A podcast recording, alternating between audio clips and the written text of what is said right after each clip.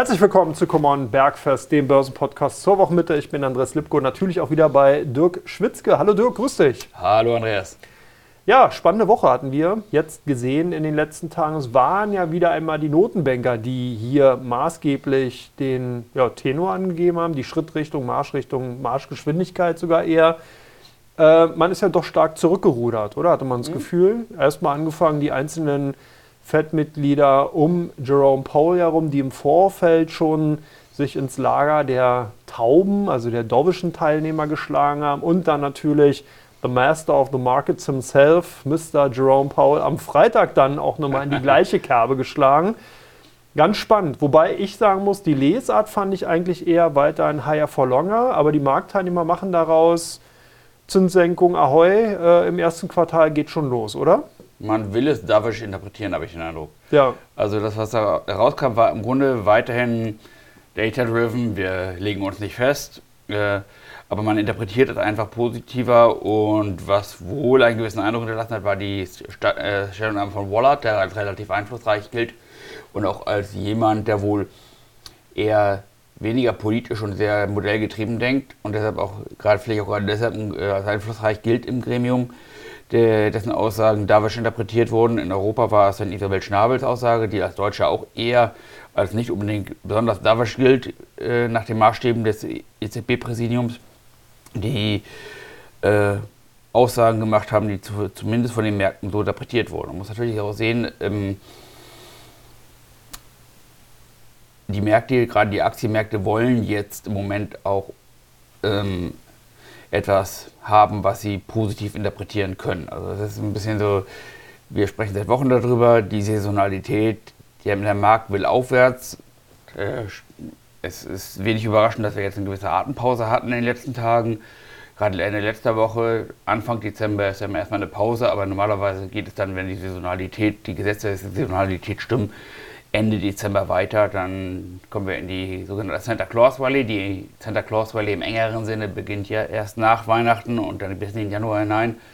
Und da passt eine negative Interpretation oder eine hawkische Interpretation von Notenbanker-Statements nicht so rein. Und in dem Sinne muss man eben sehen, die Notenbanker geben Raum zur Interpretation und die nutzen die Aktienmärkte auf ihre Weise in ihrem Sinne, wie sie das äh, aufgrund der Saisonalität wollen.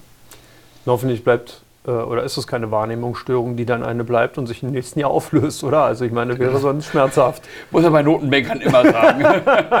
ja gut, die haben vielleicht auch eine Wahrnehmungsstörung. Sowohl wie sie wahrgenommen werden, als auch wie sie wahrnehmen, genau.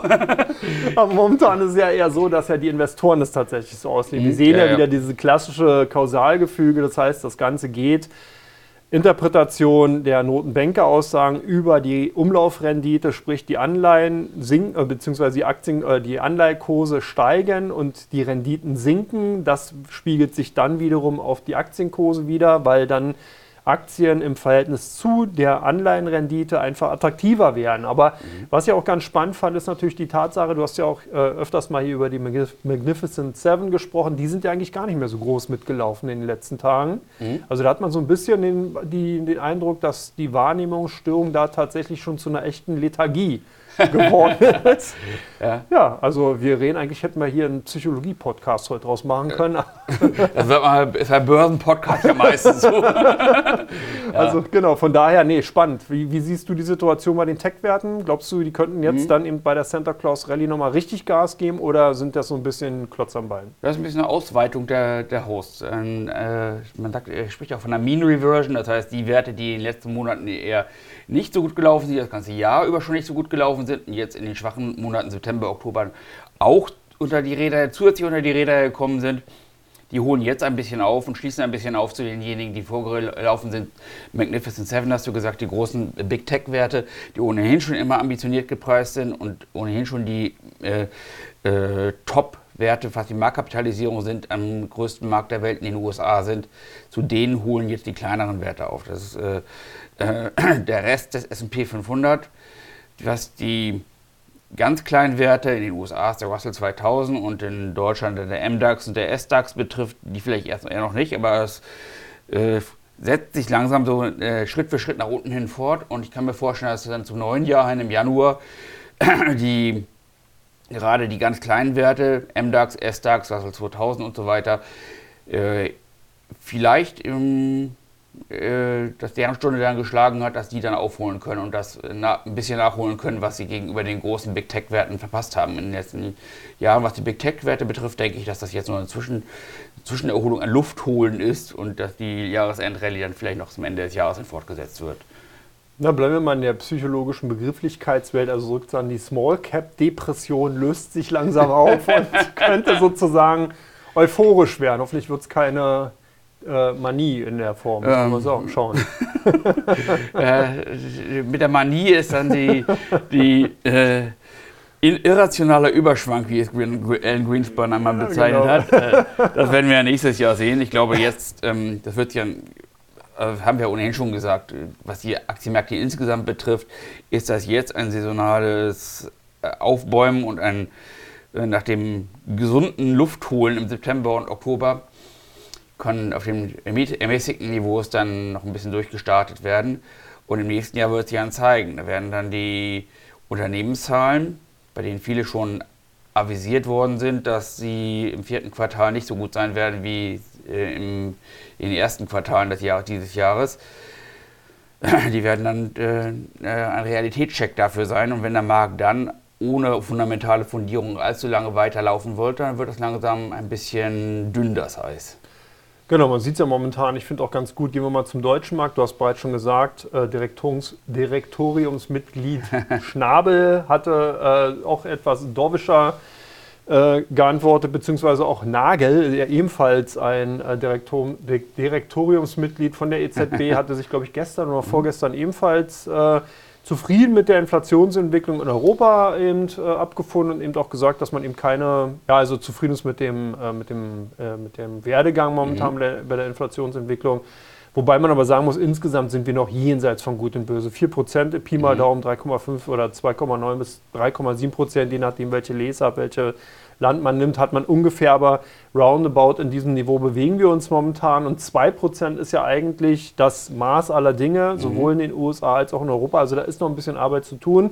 Spannend jetzt der Übergang zum deutschen Markt, finde ich. Genau das, was du mhm. gesagt hast, was wir sehen, die Nachzügler. Automotive-Werte kommen wieder, Immobilienwerte in den letzten mhm. Tagen wieder stärker gesucht gewesen.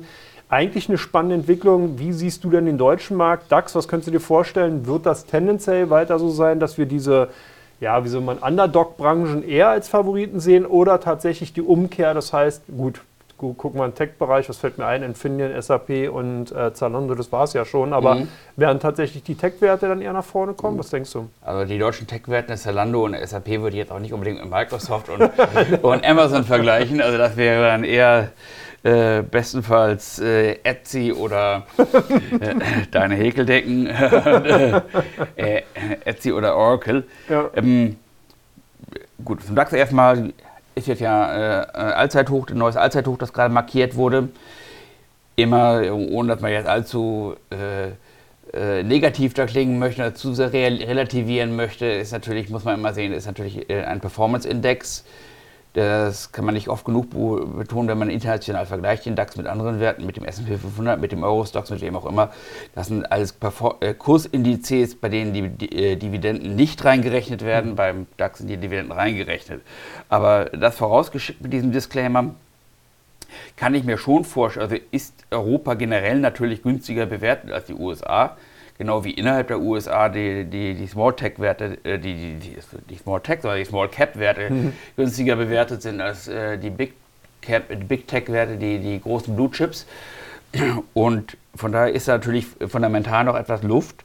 Und ich kann mir gut vorstellen, dass die Tendenz, die wir jetzt sehen, dass die Werte, die ein bisschen zurückgeblieben sind, äh, jetzt ein bisschen weiter auf. Und wir sehen das im DAX, das im Grunde von den Werten, die das ganze Jahr über schlecht gelaufen sind, viele Sartorius, Kiagen, äh, Porsche, die Holding, ich glaube die, äh, die äh, und die, die, die, die äh, Porsche AG Automobil noch mehr jetzt aufholen. Wir haben jetzt sehr wenige Werte im DAX, die überhaupt sowohl das Jahr über als auch in den letzten Wochen nicht angesprungen sind. Das ist einmal die Bayer, die hinten runtergefallen ist äh, und ein bisschen die VW, aber ansonsten zeigen da alle Werte entweder eine Fortsetzung von positiven Entwicklungen des Jahres oder springen jetzt zumindest an. Und das sieht man ähnlich auch in den USA. Da gibt es nur ganz wenige Werte, die zurückgeblieben sind. Und ich kann mir vorstellen, dass es sinnvoll ist, jetzt auch ein bisschen auf die Werte zu setzen, die jetzt gerade anspringen auf mhm. niedrigen Niveaus.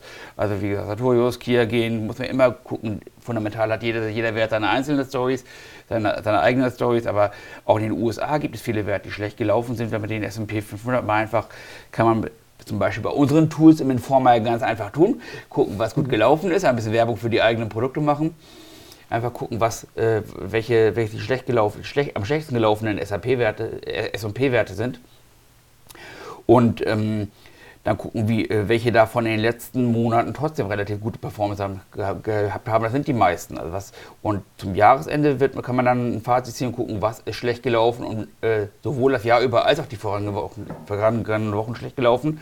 Und da fallen mir immer zum Beispiel im, im klassischen äh, Old Economy Bereich Healthcare, Pharma, mhm. eine Pfizer, eine Bristol Myers auf, eine Deer vielleicht.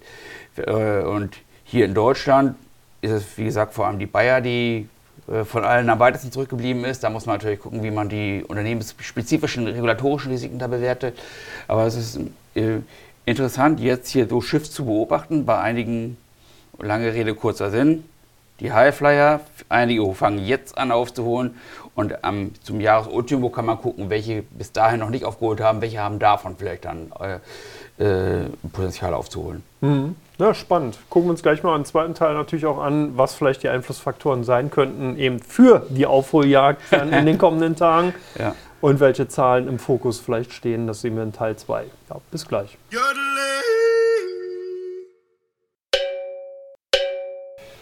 Herzlich willkommen zurück zu Teil 2 von Common Bergfest. Dirk ist immer noch hier, hat sich jetzt gerade schon vorbereitet für die große Challenge der Daten und Fakten für die kommenden Tage. Ja, da haben wir ja einiges. Meine Prüfung. Deine Prüfung, so sieht's aus. Jetzt kommt hier der, jetzt kommt sozusagen der Augenblick, wo der Bulle Wasser lässt. Wir haben, gehen wir erstmal auf die makroökonomische Seite und schauen mal, äh, was uns da erwartet. Da gibt es ja doch einige interessante Daten. Gerade Arbeitsmarkt dürfte spannend sein in den mhm. USA. Wir hatten gestern die Jolts-Daten gesehen. Wir hatten heute, glaube ich, auch einige ähm, ADP. ADP-Daten, genau, die inoffiziellen.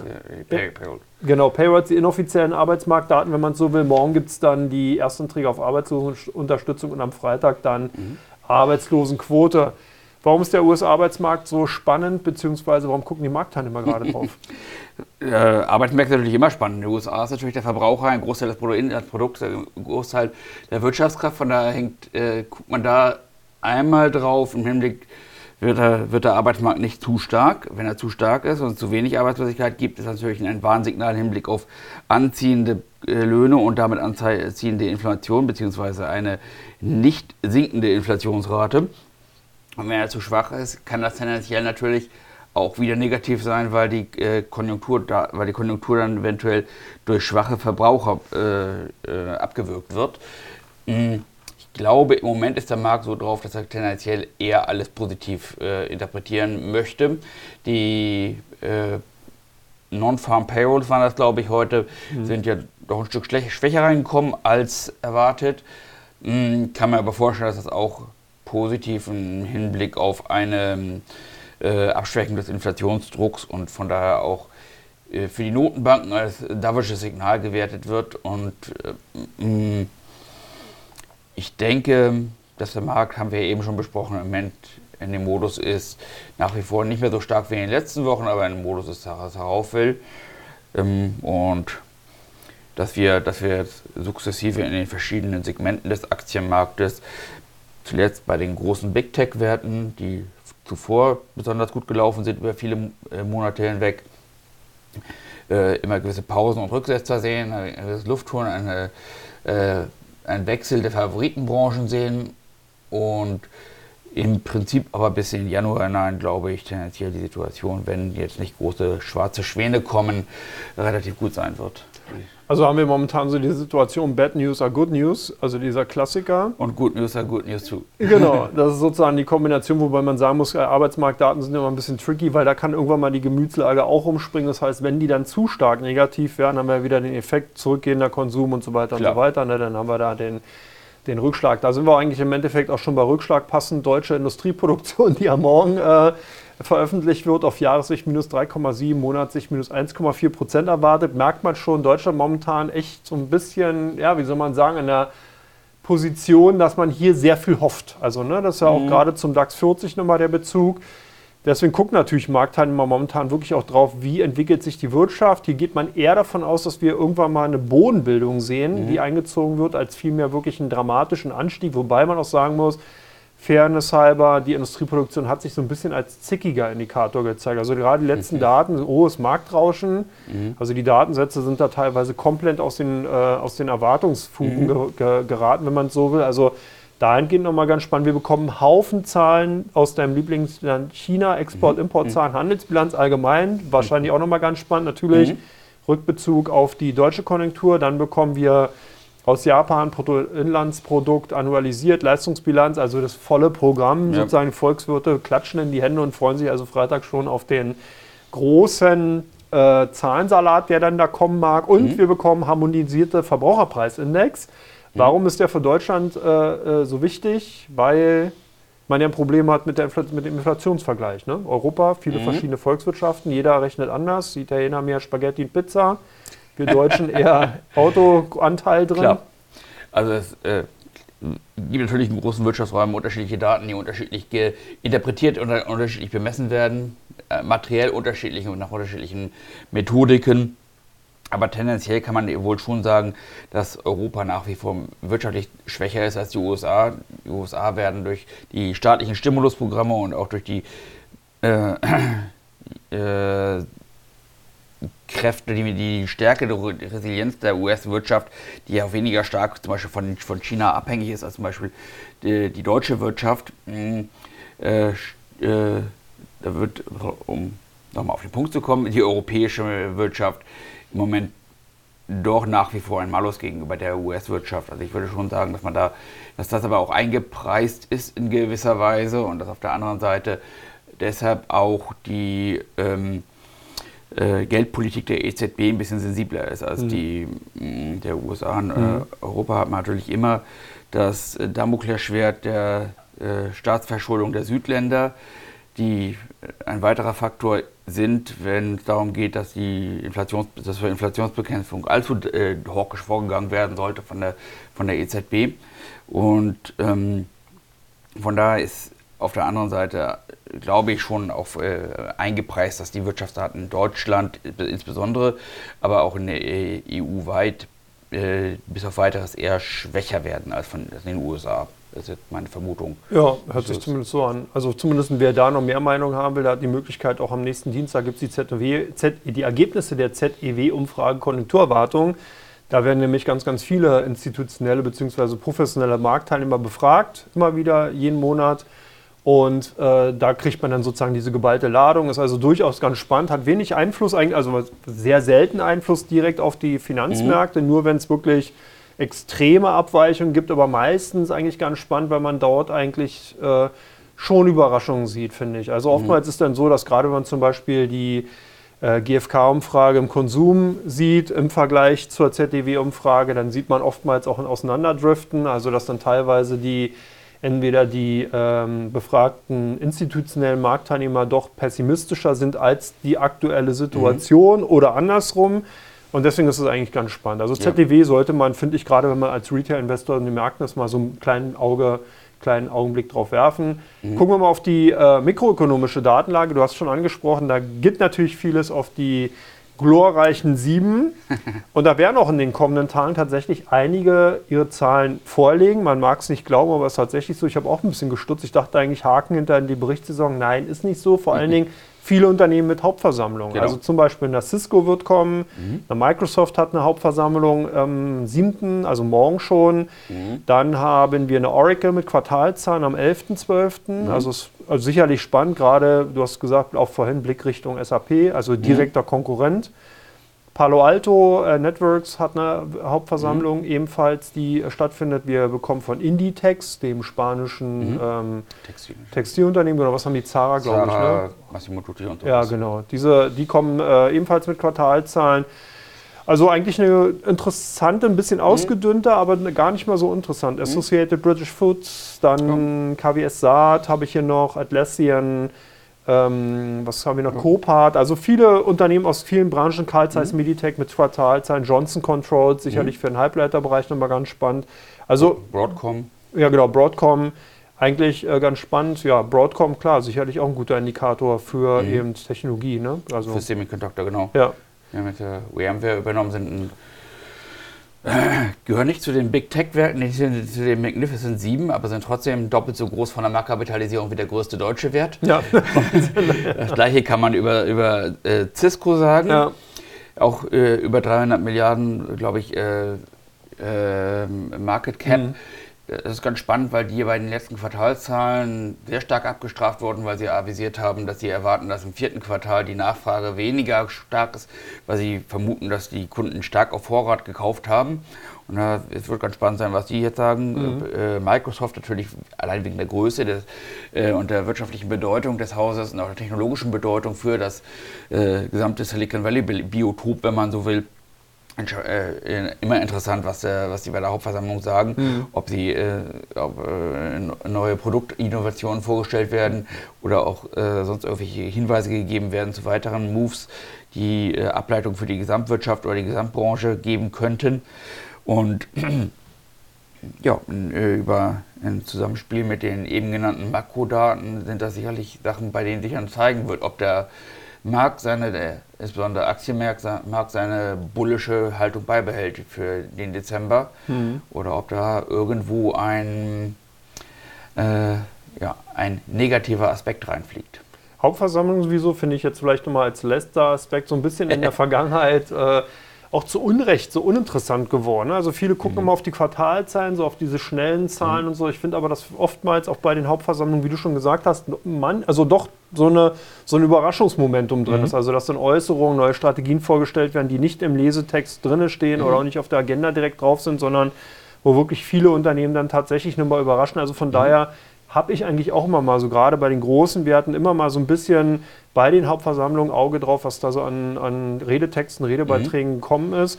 Äh, genau deswegen, also weil da einfach ein Überraschungsmomentum mal sein kann, äh, was man vorher nicht erwartet hat. Ja, mhm. gut, Dirk. Ja, vielen, vielen Dank, dass du dir wieder mal die Zeit genommen hast und hier ins Studio gekommen bist. Sehr, sehr gerne. Und genau, wir sehen, hören, nee, sehen nicht, hören uns am Freitag wieder, hoffentlich dann in besserer to äh, Tonqualität mit neuem Mikro. und genau, dir erstmal einen schönen Tag. Ja, was war eigentlich heute in der Nikolausstiefel drin? Äh, nur Gold, Öl und, äh, und Commodities.